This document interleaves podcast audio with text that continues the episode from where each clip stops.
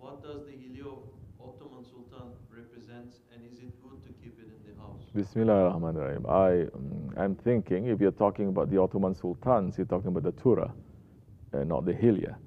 The Hilya is something else. The Tura is completely something else.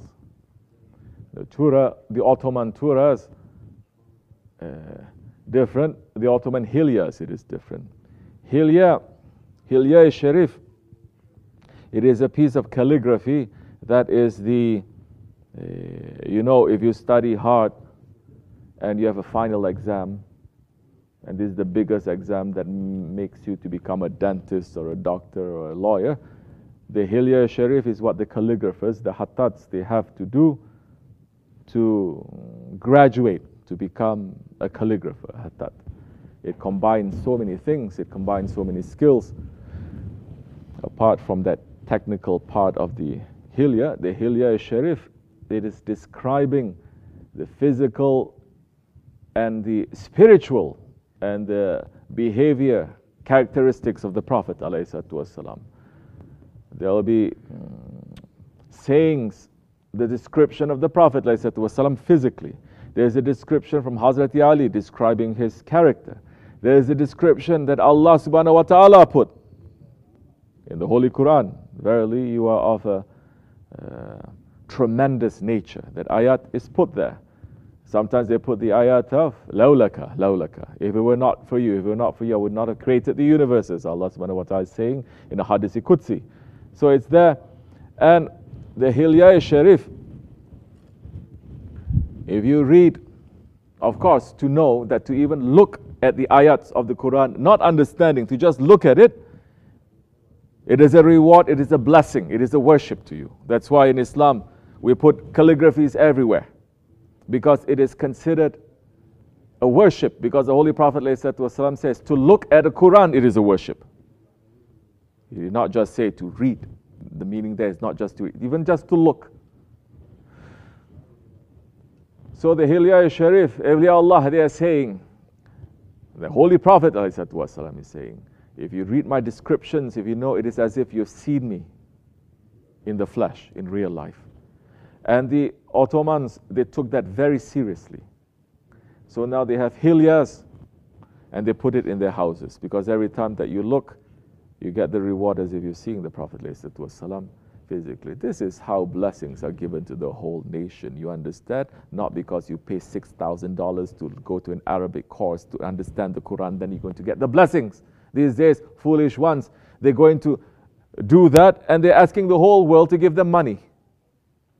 Oh, me and my wife, we're going to go intensive six months. We're not going to work, so give me your money. Every penny counts.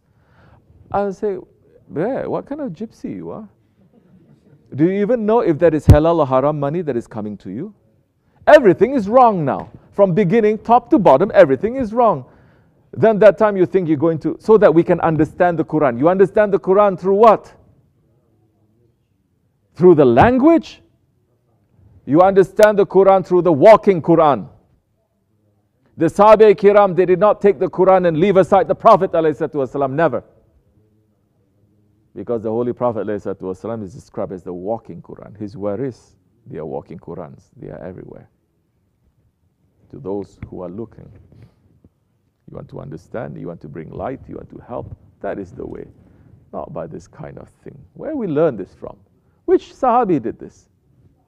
Which Tabi'in did this? Which awliya Allah did this? Which scholar did this? Telling everyone, like a gypsy, uh, I'm going somewhere to study, everyone give me your money, please. La hawla. So this is what? They have some knowledge, but completely lost their adab. No adab, no ahlak, no lifestyle, no spirit of Islam. Just knowing up and down, reading just like that. That is not Islam. Comes with the spirit. Now it comes with the belief. Are you believing? That much you believing, you'll be doing, that much reward is going to come to you. These days people are begging me, crying. I'm saying not necessary for you to go sometimes to this place, that place, Umrah, whatever. Crying, I have to go, I have to go, I have to go. I say, okay, go. You want the blessings of Umrah? I'm being called. You want to get the blessings of. Are you staying awake? After Fajr, right up to Ishraq, at least Monday or Thursday. Are you going back to sleep? Are you doing that every week? Are you doing that every month? Are you doing that every day? No. Then what are you going to get there? You're going to get a buzz, maybe. There is a buzz that gives. But what are you going to carry? One day that buzz is going to disappear. You go very high, you will crash. You want to get the blessings of Umrah? You stay up in one spot after Fajr, waiting for Ishraq. You pray two rakats, you get the blessings of Umrah, and some hadith saying the blessings of a Hajj. This is your belief, your sincerity in the belief. You don't believe, it's not going to reach you. You're going to Umrah, uh, sitting in Firaun airplanes, going to five class hotels, five star hotels, going shopping over there. That is an Umrah. When you are free, then you're going to go to the Kaaba and go to Medina. No, you don't need to go. You can just stay in your hotel room. Kaaba is there at your feet. Where is that little thing over there? You can have a dinner there eating, and the Kaaba is there looking. Oh, very nice, very cute. What kind of blessings? No blessings. Curse is going to come to you. We're trying to say, not listening.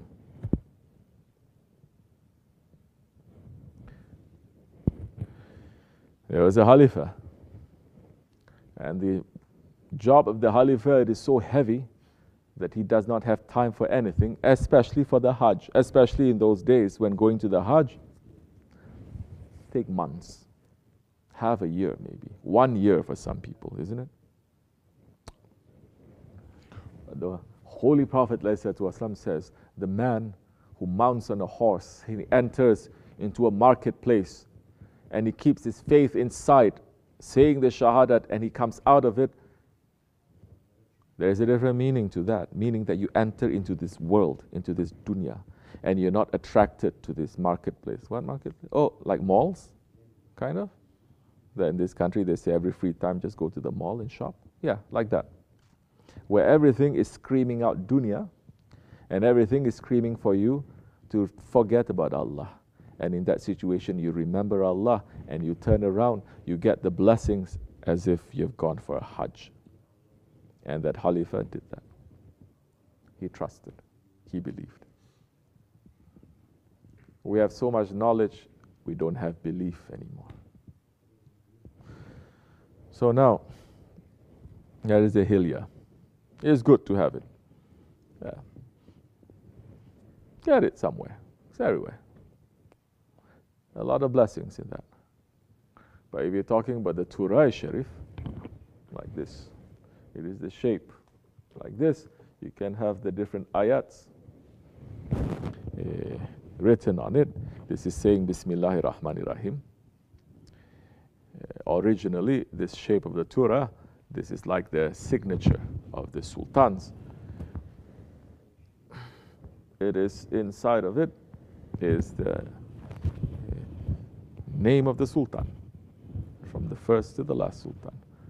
And the Turai Sharif, it is very important in the Ottoman Islamic uh, tariqat culture because the Turai Sharif, the shape of it is taken from the shape of the handprint of the Holy Prophet والسلام.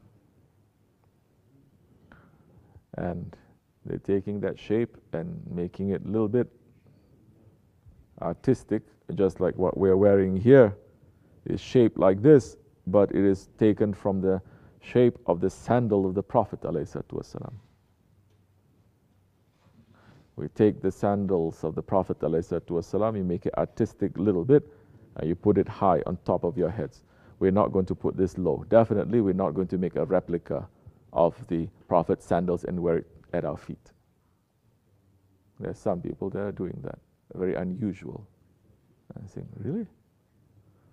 Hmm. Hmm. Anyway, that Turai Sharif, it is in the shape of the Prophet's handprint. There's a long story to that. So maybe the world is going to discover a little bit more about the Ottomans and what they did that their whole culture, it is a culture of Sufism. The old Ottoman culture, it is a culture of tariqat. Everything has a meaning. And every meaning is directly related to a wali, to a prophet, to the holy prophet, and to Allah. It's not separate. Tulips. There is a meaning to that that is directly related to Allah. Roses. Ah. Clothes that they wear, food that they eat, architecture, their science, their art, their music. You're living in a blessed society now where there is no separation. The Ottomans will come back. We are preparing ourselves for that, inshallah. May Allah make their return soon. Fatiha.